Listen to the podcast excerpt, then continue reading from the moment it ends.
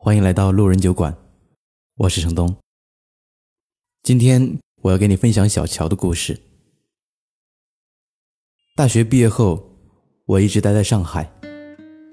三年期间，我没有辞职、跳槽、换工作，因为这家公司给我的感觉很棒，算是安逸吧。但我并没有因为安逸就一眼望到老去的自己。是因为下班后还有充足的时间，可以慢慢拼凑完成我的梦想。我刚来公司的时候，公司正处于发展期，人员不是很多，十二个人的团队，有两个办公区。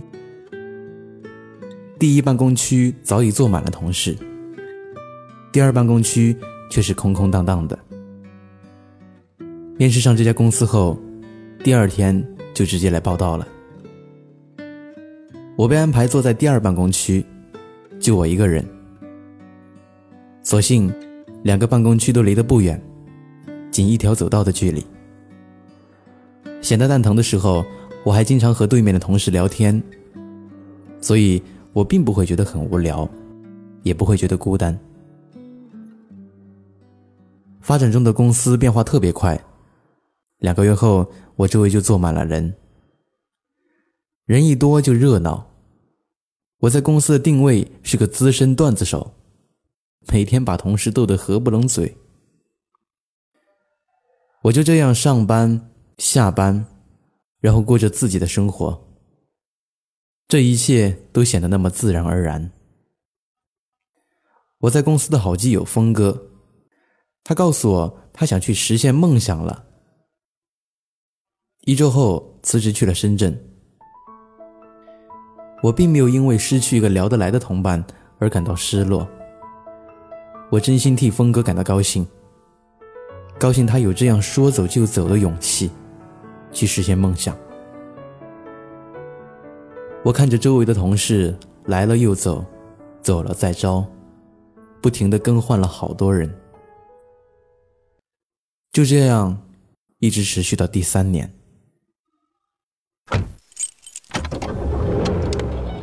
里面请。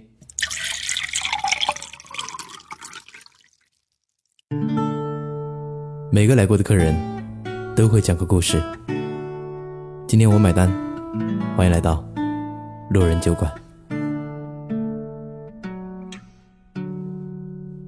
当我还以为我能继续这样单纯的工作生活的时候，却发现事情的进展并不会变成自己想象的样子。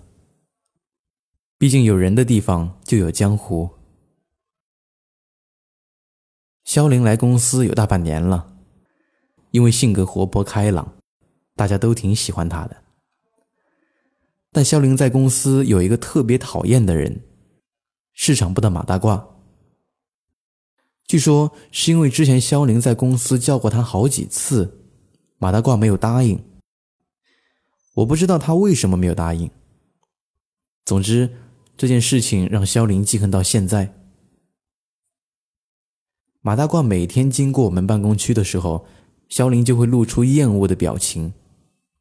等马大褂走后，就开始巴拉巴拉的吐槽坏话。起初我觉得八卦一下没什么，可这一唠叨就是半年。这半年，我几乎每天都会从萧林的口中听到一些说马大褂不好的话。我还是挺佩服肖林的，他的负能量已经带动了好几位同事，和他一起负能量。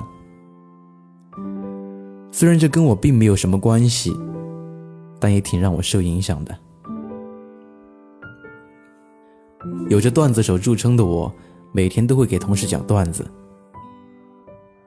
现在，似乎身边的负能量已经把我磨平了。很多时候，我只能戴着耳机，让世界与我无关。今年三月，公司有两位同事相继离职，其中一位是坐在我对面的小霞。上个星期，小霞找到了新工作，需要坐地铁上班。我刚好住在地铁边，小霞在微信上让我帮她找一下房子。我就顺便问了一下他的新工作怎么样了。聊着聊着，小霞告诉我，她之前辞职的另外一个原因，是因为身边有太多负能量和抱怨。她说，就算有再好的心态，也会被磨平。这一点，我表示非常认同。后来，我慢慢的从马大褂那边了解到情况。和小霞同期离职的那位同事的离职原因，也是因为身边同事每天产生的抱怨。这听后让我觉得细思极恐，甚至还有点可悲。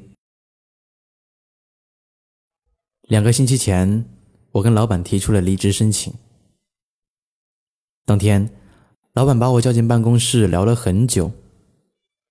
大部分是他的单口相声，想要挽留我。不过我的心意已决，一百头牛都拉不回来。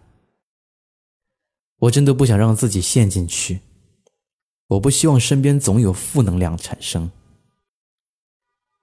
所以，我也想去创造一个属于自己的想象世界。今天，我的所有工作都已经交给了新同事。心里放下了一块石头，眼前又多了一座群山。走出办公室的那一刻，我用力呼吸了一口空气，离开了这里。我突然想起奇葩大会里一位叫刘楠的选手，他说过这样一句话：“创业为什么？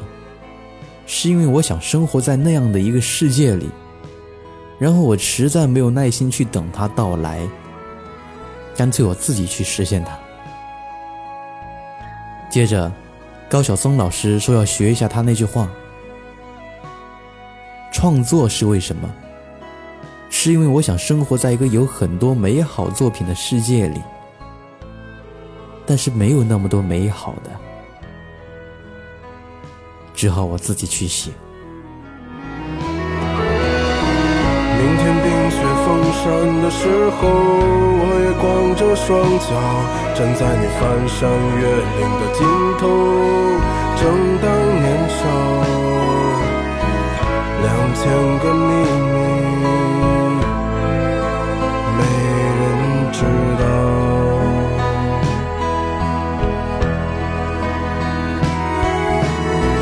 请你在春天到来的时候。轻歌唱，唱一首关于冬天的歌谣，漫漫长长，鸽子啊，我在你温暖的路上。